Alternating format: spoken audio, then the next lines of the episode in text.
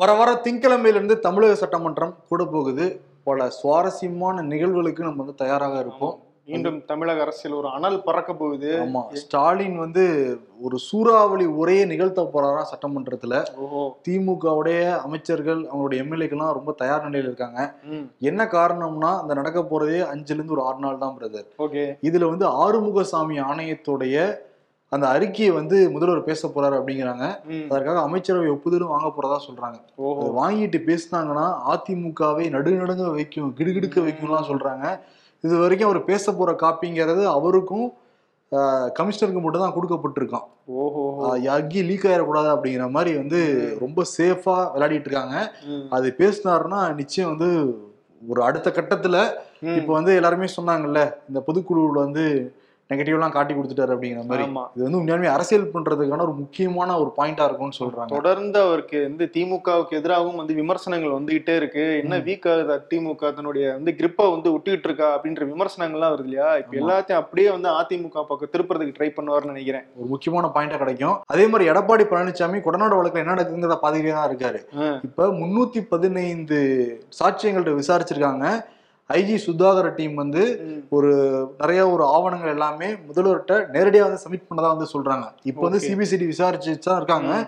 நீதிமன்றத்திலே இந்த குற்றம் சாட்டப்பட்டவங்க அந்த 116 சாட்சியங்கள் என்ன சொல்லிருக்காங்கன்னு போய் கேட்டுருக்காங்களாம். ஆனா தர மறுத்திருக்கு நீதிமன்றம். அதெல்லாம் தர முடியாதுங்க அப்படிங்கிற மாதிரி சொல்றாங்க. இது ஒரு கெடுக்குப்பிடி. இன்னொன்னு என்னன்னா, அதிமுகவை பொறுத்த வரைக்கும் அந்த யார் வந்து எதிர்கட்சி துணைத் தலைவருங்கிற ஒரு பிரச்சனை. 2 பேருமே மாறி மாறி 2 முறை கடிதம் எழுதிட்டாங்க. ஓபிஎஸும் கடிதம் எழுதிட்டாரு, இபிஎஸும் வந்து 2 முறை வந்து கடிதம் எழுதியிருக்காரு சபாநாயகருக்கு. சபாநாயகர் முதல்வர்கிட்ட கூப்பிட்டு பேசினதா சொல்றாங்க. ஏன் எடப்பாடி பழனிசாமி ரொம்ப மும்முரமாக ஆர்வீதிகமோட எதிர்கட்சியோட துணைத் தலைவர் ரொம்ப அழுத்தம் கொடுக்குறாங்கன்னா, சட்டமன்றம் அலுவல் ஆய்வுக்குழு கூட்டம் நடக்கும் பிரதர். அதுல உறுப்பினர் தான் எதிர்கட்சி துணைத் தலைவர். இப்ப அதுக்கு யார கூப்பிடுவாங்கிற ஒரு பாயிண்ட் இருக்கா இல்லையா. இதெல்லாம் வச்சுட்டு ஸ்டாலின் ஒரு கேம் விளையாட போறதா வந்து சொல்றாங்க. இன்னொரு விஷயம் ப்ரோ, ஆறுமுகசாமி ஆணையத்தை பத்தி சட்டப்பேரவையில பேசினாலுமே அதுக்கு ஓபிஎஸ் என்ன ரியாக்ஷன் கொடுப்பாரு, சப்போஸ் வந்து குற்றவாளிகள் யாரு அப்படின்னு சொல்லிட்டு ஸ்டாலின் ரிவீல் பண்றாருன்னு வைங்களேன், ஓபிஎஸ் என்ன ஸ்டாண்ட்ல இருப்பாரு. ஏன்னா முன்னாடி அவர் தான் விசாரணை கோரியது, அப்புறம் அவரே ஆட்சியில வந்து துணை முதலமைச்சரா இருந்தாரு, இப்ப அதுல இருந்து விலகியும் வந்துட்டாரு. இப்ப என்ன மைண்ட் செட்டுக்கு வருவாரு, என்ன நிலைப்பாடு இருப்பாரு அப்படிங்கிறதும் வந்து கவனிக்க வேண்டிய விஷயமா. என்ன சொல்லுவாரு, மறந்துட்டேன் அந்த சமயத்துல நடந்த ஞாபகம் இல்லை அப்படிங்கிற மாதிரி நீதிமன்றத்துல சொல்லுவாங்கல்ல, இப்படிதான் இந்த மாதிரி சொல்லிட்டு இருக்காரு. சொல்ல வாய்ப்பு இருக்கு. ஏன்னா ஓபிஎஸ் தான் ஆணையம் அமைக்கணும்னு சொன்னதே, கடைசியில் ஆஜராகாத ஆள் யாருனாலும் அவரு தான். அவரு இப்ப ஸ்டாலின் பேச போற ஆள் யாருன்னா அவரு தான் இருக்கும். ஏன்னா ஜெயலலிதா அட்மிட் ஆனப்ப அவரு தான் பொறுப்பு முதல்வராக இருந்தாப்ல. அப்ப அவருக்கு தெரியாம அவரே பார்க்க முடியாம இருந்ததுன்னா அதெல்லாம் எவ்வளவு பெரிய ஒரு பேசு பொருளாகும். பொறுத்திருந்து பார்ப்போம். ஆனா எடப்பாடி பழனிசாமி வேற ரூட் எடுக்கிறாரு. நீட் பிரச்சனை கையில் எடுக்கிறாரு அவரு. ஆமா, ஆட்சிக்கு வந்ததுல இருந்து முதல் கையெழுத்தா நீங்க வந்து நீட்டு தான் போடுன்னு சொன்னீங்க, ஆனா இப்ப வரைக்கும் வந்து நடக்கல. 2020 எடப்பாடி பழனிசாமி முதலமைச்சரா இருக்கும்போது நீட் அந்த தீர்மானத்தை எதிர்த்து உச்சநீதிமன்றத்துல ரிட் மனு ஒண்ணு போடுறாங்க ப்ரோ. அந்த தீர்மானமும் அந்த அந்த அந்த வழக்கு வந்து அப்படியே நிக்குது. இப்போ திடீர்னு வந்து ஆட்டோமேட்டிக்கா அந்த ஷெட்யூல் படி இன்னைக்கு விசாரணைக்கு வருது. இன்னைக்கு தமிழ்நாடு அரசு என்ன பண்ணிட்டாங்கன்னா, ஜனாதிபதிக்கு வந்து நாங்க வந்து நீட் விலக்கு மசோதா வந்து அனுப்பியிருக்கோம் அவங்க ஒப்புதலுக்கு, அதனால வந்து இப்போதைக்கு இந்த வழக்கை விசாரிக்க கூடாது, ஒரு கொஞ்சம் தள்ளி வைங்க அப்படின்னு சொன்னோம்னா 12 வாரங்கள் வந்து தள்ளி வச்சிட்டாங்க. கிட்டத்தட்ட 3 மாசம் தள்ளி போயிடுச்சு. இப்போ என்னன்னா நீட் ரிசல்ட்ஸு அந்த தரவரிசை பட்டியெல்லாம் வரப்போகுது. வரப்போற நேரத்துலயாவது வந்து இவங்க கொஞ்சம் தீவிரமா காட்டணும், இந்த விஷயத்துல வழக்கை வந்து சீரியஸா எடுத்துருக்கணும். ஆனா அதையும் வந்து இவங்க ஒத்தி வைக்கிறதுக்கான பிளான் பண்ணிட்டு இருக்காங்க.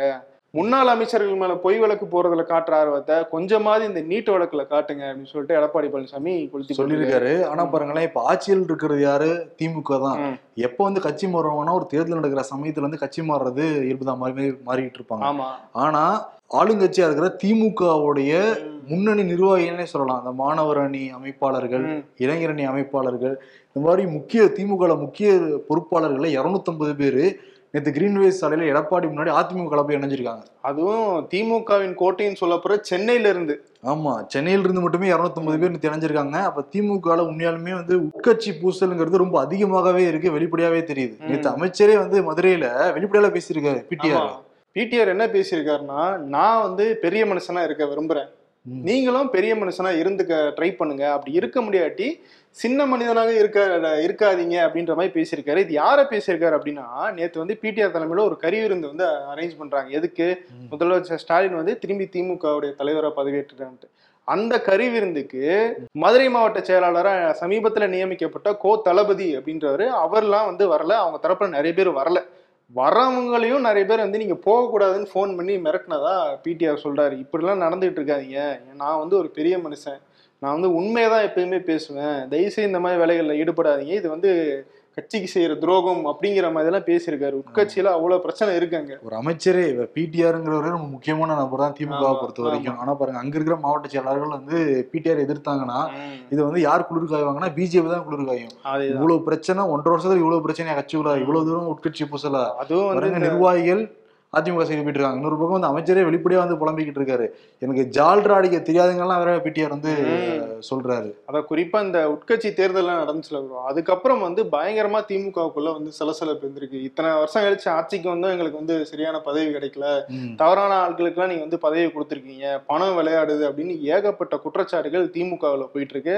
அதனுடைய விளைவா இந்த பக்கம், ஏன்னா ஆட்சியில் இல்லாத ஒரு கட்சி, ஒரு சரியான நிலைப்பாட்டில் இல்லாத ஒரு கட்சி அதிமுக.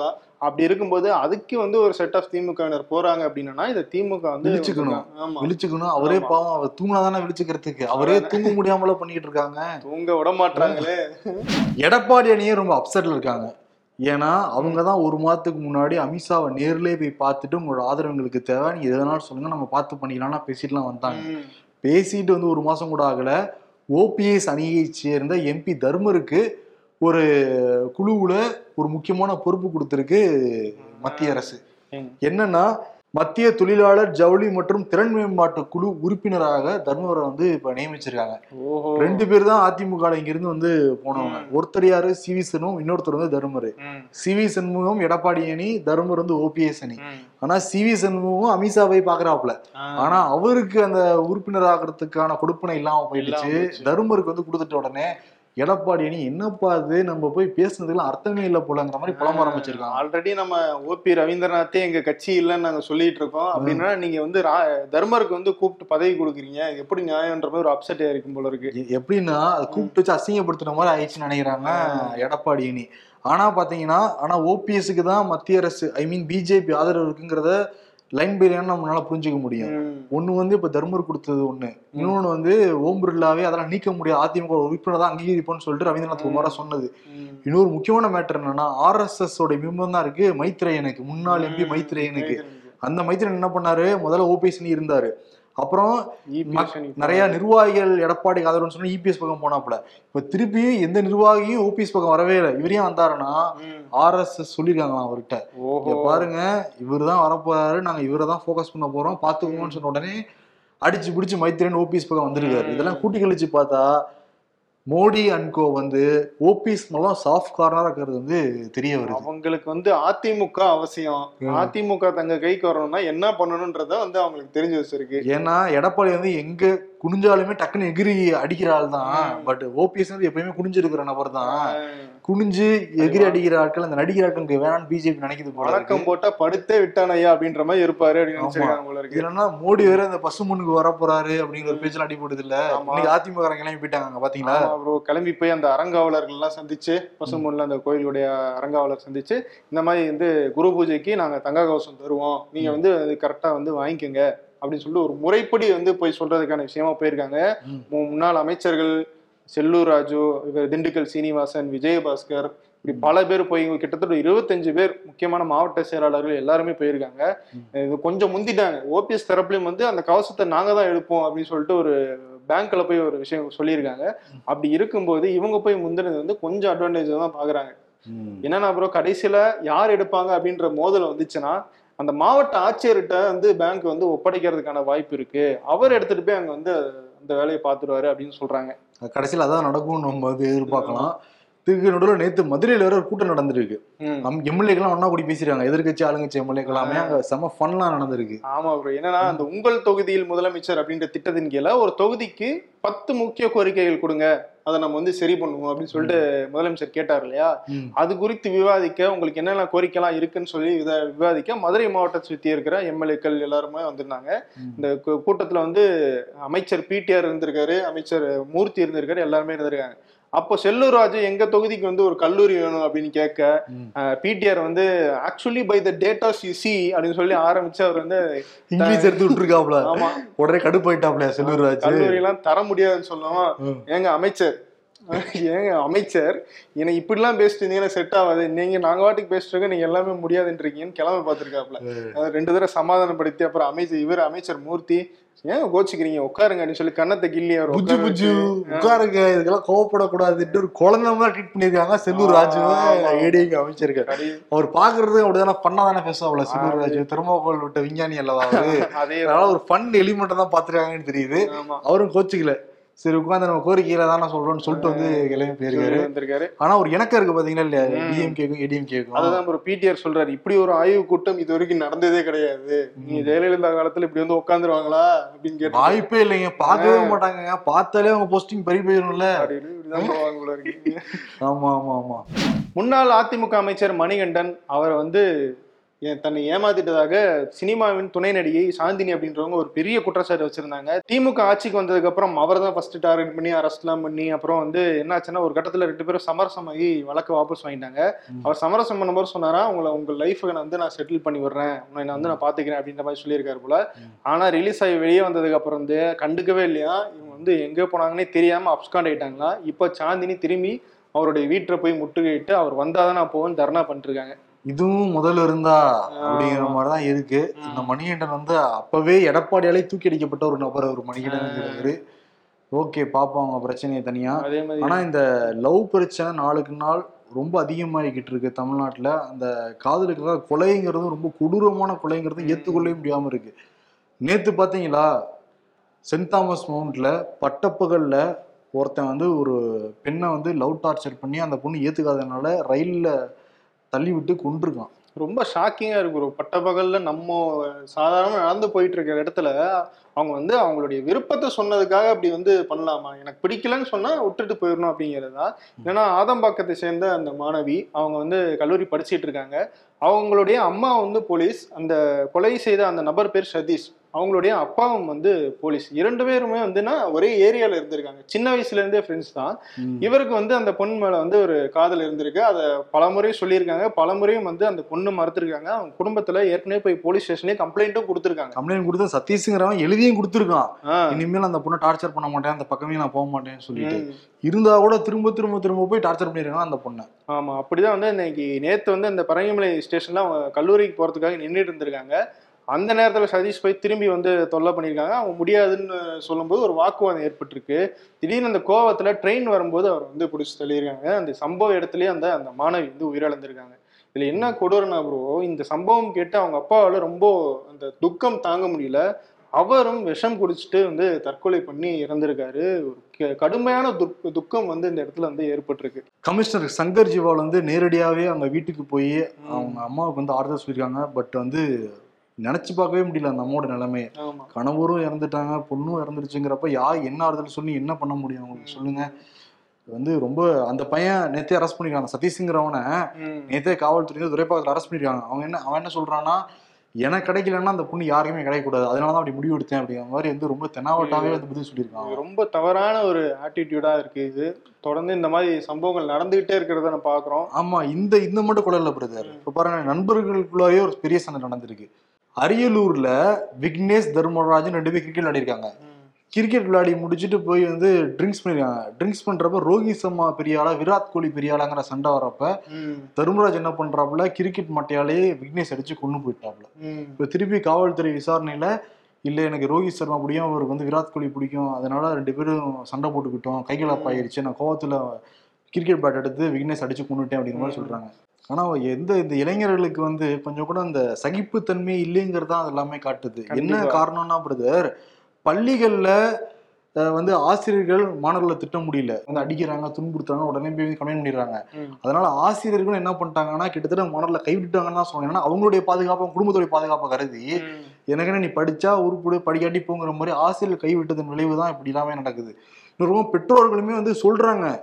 ஆனா அதிகமான வந்து செல்லம் கொடுக்கறது அவங்களுக்கு தெரியாமையே டெக்னாலஜி யுகத்துல நீங்க மொபைல் போன்ல என்னென்னமோ ஆப் வச்சிருக்காங்க அந்த பசங்க, கண்டும் பிடிக்க முடியாது அவங்கனால. அதை ஒரு அடுத்த தலைமுறை நினைச்சா ரொம்ப வந்து கவலையா தான் இருக்கு. இப்போ கூட பாருங்க, 9th படிக்கிற ஒரு பையன் ஹாஸ்டல்ல இருந்து வீட்டுக்கு வந்திருக்கான். அவங்க அம்மா வந்து திருப்பி நீ ஸ்கூலுக்கு போப்பான்னு வந்து சொல்லியிருக்காங்க. நான் போக மாட்டேன்னு சொன்னவங்க சொல்லிட்டு நைட்டு படுத்திருக்கான். நைட்டு வந்து 2 மணிக்கு எழுந்திரிச்சு ஹாலோ பிளாக் கல் எடுத்து போட்டு அம்மாவே வந்து கொண்டிருக்கான் அந்த பையன். நீங்க சொல்ற மாதிரி ப்ரோ, இந்த விஷயத்துல பெற்றோரும் வந்து கொஞ்சம் கவனமா இருக்கணும் தான் சொல்றாங்க. அவருக்கு ஏன் அந்த மாதிரி சொல்றாரு, ஹாஸ்டல்ல அனுப்பி படிக்க வைக்கும்போது சில பிரச்சனைகள் இருக்கலாம், அதை இவங்க சரியா அட்ரஸ் பண்ணாம இருக்கிறதும் இதுக்கு ஒரு காரணமாக இருக்குது. ஸோ அதையும் வந்து பெற்றோர்கள் கருத்துல இருக்கணும் பிரதர். என்ன இருந்தாலும் வந்து ஒரு கொலை வரைக்கும் ஒரு 9th படிக்கிற மாணவன் போறான்னா அந்த மனநிலையே புரிஞ்சுக்க முடியாம இருக்குல்ல. சொசைட்டி எதை நோக்கி போகுதுங்கிறது தெரியல. இல்ல உண்மையா அபாயமான விஷயமா தான் இருக்கு. டெய்லி வந்து 8 மணி நேரத்துலேருந்து 10 மணி நேரம் ஸ்கூல் காலேஜில் தான் இருக்காங்க. என்ன அங்கே கத்துக்கிறாங்கன்னே தெரியவே இல்லையே. ஓசூரில் அரசு நடுநிலைப் பள்ளியில் வந்து திடீர்னு வந்து ஒரு விஷவாயு கசிவு ஏற்பட்டதாக வந்து ஒரு தகவல் வந்திருக்கு. அதன் மூலமாக கிட்டத்தட்ட ஒரு 150 மாணவர்கள் அவங்களுக்கு வந்து மயக்கம் ஏற்பட்டு, வாந்தி ஏற்பட்டு, மூச்சு திணறல் ஏற்பட்டு ஒரு மாதிரி பதற்றமான சூழ்நிலை வந்தது அந்த இடத்துல ஏற்பட்டுச்சு ப்ரோ. எல்லாரும் எடுத்துகிட்டு போய் ஹாஸ்பிட்டல் அட்மிட் பண்ணியிருக்காங்க. டெய்லி அந்த மாணவர்கள் ரொம்ப கஷ்டப்பட்டுருக்காங்க மூச்சு விடுறதுக்கு, அவ்வளோ பிரச்சனையாக இருக்குது. வீடியோ பார்க்குறவே ரொம்ப பதவிப்பாக இருக்குது. இந்த பள்ளி கல்வித்துறை எப்படி தான் செயல்படுதுங்கிறது தெரியவே கிடையாது. ஒரு செஃப்டி டேங்கை க்ளீன் பண்ணுறாங்கன்னா அது எவ்வளோ பாதுகாப்பு முறை இருக்கும், பக்கத்துலேயே வந்து ஸ்கூல்லாம் இருக்குன்னா எவ்வளோ தூரம் கடைபிடிச்சிருக்கணும், அதெல்லாம் எதுவுமே கடைபிடிக்கல. அது முன்னெச்சரிக்கையாக முன்னாடியே க்ளீன் பண்ணலைங்கிறது தான் அப்படி எல்லாமே இருக்கு. ஆமாம், பக்கத்தில் ஒரு குப்பை கிடங்கு இருக்கா ப்ரோ, அதுலேருந்தும் அந்த கேஸ் கசிவு ஏற்பட்டிருக்க வாய்ப்பு இருக்குது அப்படிங்கிற தகவலும் போயிட்டு இருக்கு. பாருங்கள், ஸ்கூல் பக்கத்துலேயே வந்து குப்பை கிடங்கு இருந்திருக்கு, இவ்வளோ நாள் அவங்க அதை வந்து கண்டுக்காமல் இருந்திருக்காங்க. ரொம்ப வருத்தமாக தான் இருக்குது. அந்த செய்தியை டீட்டெயிலாக கலெக்ட் பண்ணி நாளைக்கும் வந்து பேசுவோம் தொடர்ந்து இந்த நியூஸில் அப்டேட்டில். சார், ஹிமாச்சல் பிரதேசத்துக்கு தேர்தல் தேதியை அறிவிச்சிருக்கு இந்திய தேர்தல் ஆணையம். ஆமாம், பிரதமர் மோடி எய்ம்ஸ் திறந்து வச்சாரு, அடுத்து அந்த வந்தே பாரத் ரயிலை திறந்து வச்சாரு. அப்பயே நமக்கு தெரிஞ்சிருக்க வேணாமா, அடுத்தோட அவர் திறந்து வச்சு முடிச்சதுக்கு அப்புறம் தான் தேதியை அறிவிப்பாங்க அப்படிங்கிறது. நவம்பர் 12ஆம் தேதி வந்து எலெக்ஷன் வந்து நடக்க போகுது. டிசம்பர் 8ஆம் தேதி வாக்கு எண்ணிக்கை நடந்து முடிவுகள் அறிவிக்கப்படும் சொல்றாங்க. ஆனா ஹிமாச்சல் பிரதேசத்துக்கு கூட தான் குஜராத் நடக்கணும். குஜராத்துக்கு மட்டும் ஏன் தேர்தல் தேதி அறிவிக்கவே இல்லை? அது பிஜேபி பயந்துடுச்சா என்னன்னா, பிஜேபி வந்து ஆட்சியை விட்டு ஆட்சியில தொடர்ந்து இருந்துட்டாங்க. அடுத்து இப்போ ஆம் ஆத்மி வேற உள்ள இறங்கி இருக்கு, காங்கிரஸ் ஒரு பக்கம் இருக்கு. ஆட்டோமேட்டிக்கா வந்து அந்த ஆன்டி இன்கம்பன்சின்னு சொல்ற அந்த எதிர்ப்பு இருக்கும்ல, அது கொஞ்சம் அதிகமா இருக்கிறதா ஃபீல் பண்றாங்களா.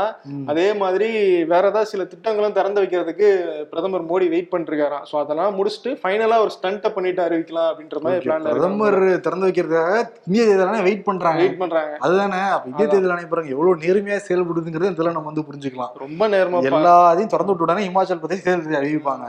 இன்னும் குஜராத்ல சில வேலைகள் முடிய வேண்டியது இருக்கு. மோடி வந்து ரிப்பன் கட் பண்ண உடனே தேர்தல் ஆணையம் ரிப்பன் கட் பண்ணி தேதியை சொல்லிடுவாங்க. ஆமா, மக்கள் நம்ம வந்து ஒவ்வொரு நிறுவனங்கள் மேல வைக்கிற நம்பிக்கையும் கொஞ்சம் கொஞ்சமா உடஞ்சிக்கிட்டு வருது. நான் நம்பிக்கை வச்சிருக்கேன் ப்ரோ. என்ன ப்ரோ நீங்க சொல்றீங்க? வாழ்த்துக்கள். எனக்கெல்லாம் நம்பிக்கை இருக்கு ப்ரோ, நம்பிக்கை இருக்கு. என்னங்க வெறும் சீபாக்ஸ் மட்டும் தரீங்க, வேற என்னடா வேணும்? தீபாவளி போனஸ் தரணும்ல அப்படிங்கிறாங்க. மாம், ரேஷன் கடையில் சர்க்கரை போடுவதாக ஒரு செய்தி அப்படின்றது அம்மா வந்து கொடுத்து அனுப்புறாங்க பையன். ஆமா, ஆதித்த கரிகாலன் வந்தியத்தேவனுக்கு வாள் கொடுத்து அனுப்புற மாதிரி கொடுத்து அனுப்புறாங்க. ஏதாவது ஒரு நல்ல நாளுக்காக காத்திருந்துதான் நீங்க ஒவ்வொரு நாளையும் கடத்த வேண்டியது இருக்கு. அது என்னமோ உண்மைதான். எங்க சுத்தினாலும் கிச்சனுக்கு வந்துடுறான் அப்படின்ற மாதிரி. தலைவலிக்கு கூகுள்ல தேடினாலும் கடைசியில கேன்சரை கூட இருக்கலாம்னு சொல்லிட்டு வந்து நிற்பாங்க அப்படிங்கிறாங்க. அது உண்மைதான். எது சுத்தினாலுமே என்னன்னா கூகுள், இந்த கூகுள் இன்ஜினே வந்து அதுக்கு மாதிரி வந்து இது பண்ண வச்சிருக்காங்க கேன்சருங்கிறது. ஏன்னா அது ஒரு பெரிய மார்க்கெட்டாக மாறிடுச்சுல கேன்சருங்கிறது. அதனால வந்து கேன்சர்லாம் உடனே போய் எல்லாம் செக் பண்ணுவோம். அதனால வருமானம் அதிகமாக பிரைவேட் ஹாஸ்பிட்டல்ஸுக்கு, அதான் அதோடைய நோக்கம். என்ன இது எடுத்தாலும் கேன்சர் வரும்ன்றாங்க. ஆமா. சரி, யாருக்கு விருதுன்னா, ஓகே, சட்டமன்றம் கூட போகுது, நிறைய பாயிண்ட்லாம் எடுத்து ரெடியா இருக்காரு முதல்வர் மு க ஸ்டாலின். எடப்பாடி பழனிசாமி தயாராயிட்டாரு நீட் போன்ற விஷயம்லாம் கையில் எடுத்துக்கிட்டு. அதனால 2 பேருக்கும் வந்து சட்டமன்றத்துல காரசாரமான விவாதம் நடக்குன்னு எதிர்பார்க்கலாம். அவங்க 2 பேருமே திராவிடம் தானே, திராவிட மோதல்னே விருதை கொடுத்துடலாம். திராவிட மோதல் எப்படி இருக்கு, வெயிட்டா இருக்குன்னு பார்ப்போம். ஆமா, பார்ப்போம். மண்டேல இருந்து ஆக்சுவலி மண்டேல ஜஸ்ட் இரங்கல் தீர்மானம் தான் வருது. முடிஞ்சிட்டு டியூஸ்டே இருந்தா ஓகே, டீகோட் பண்ணி நம்ம வந்து பேசுவோம். நாளை சந்திப்போம். நன்றி, வணக்கம்.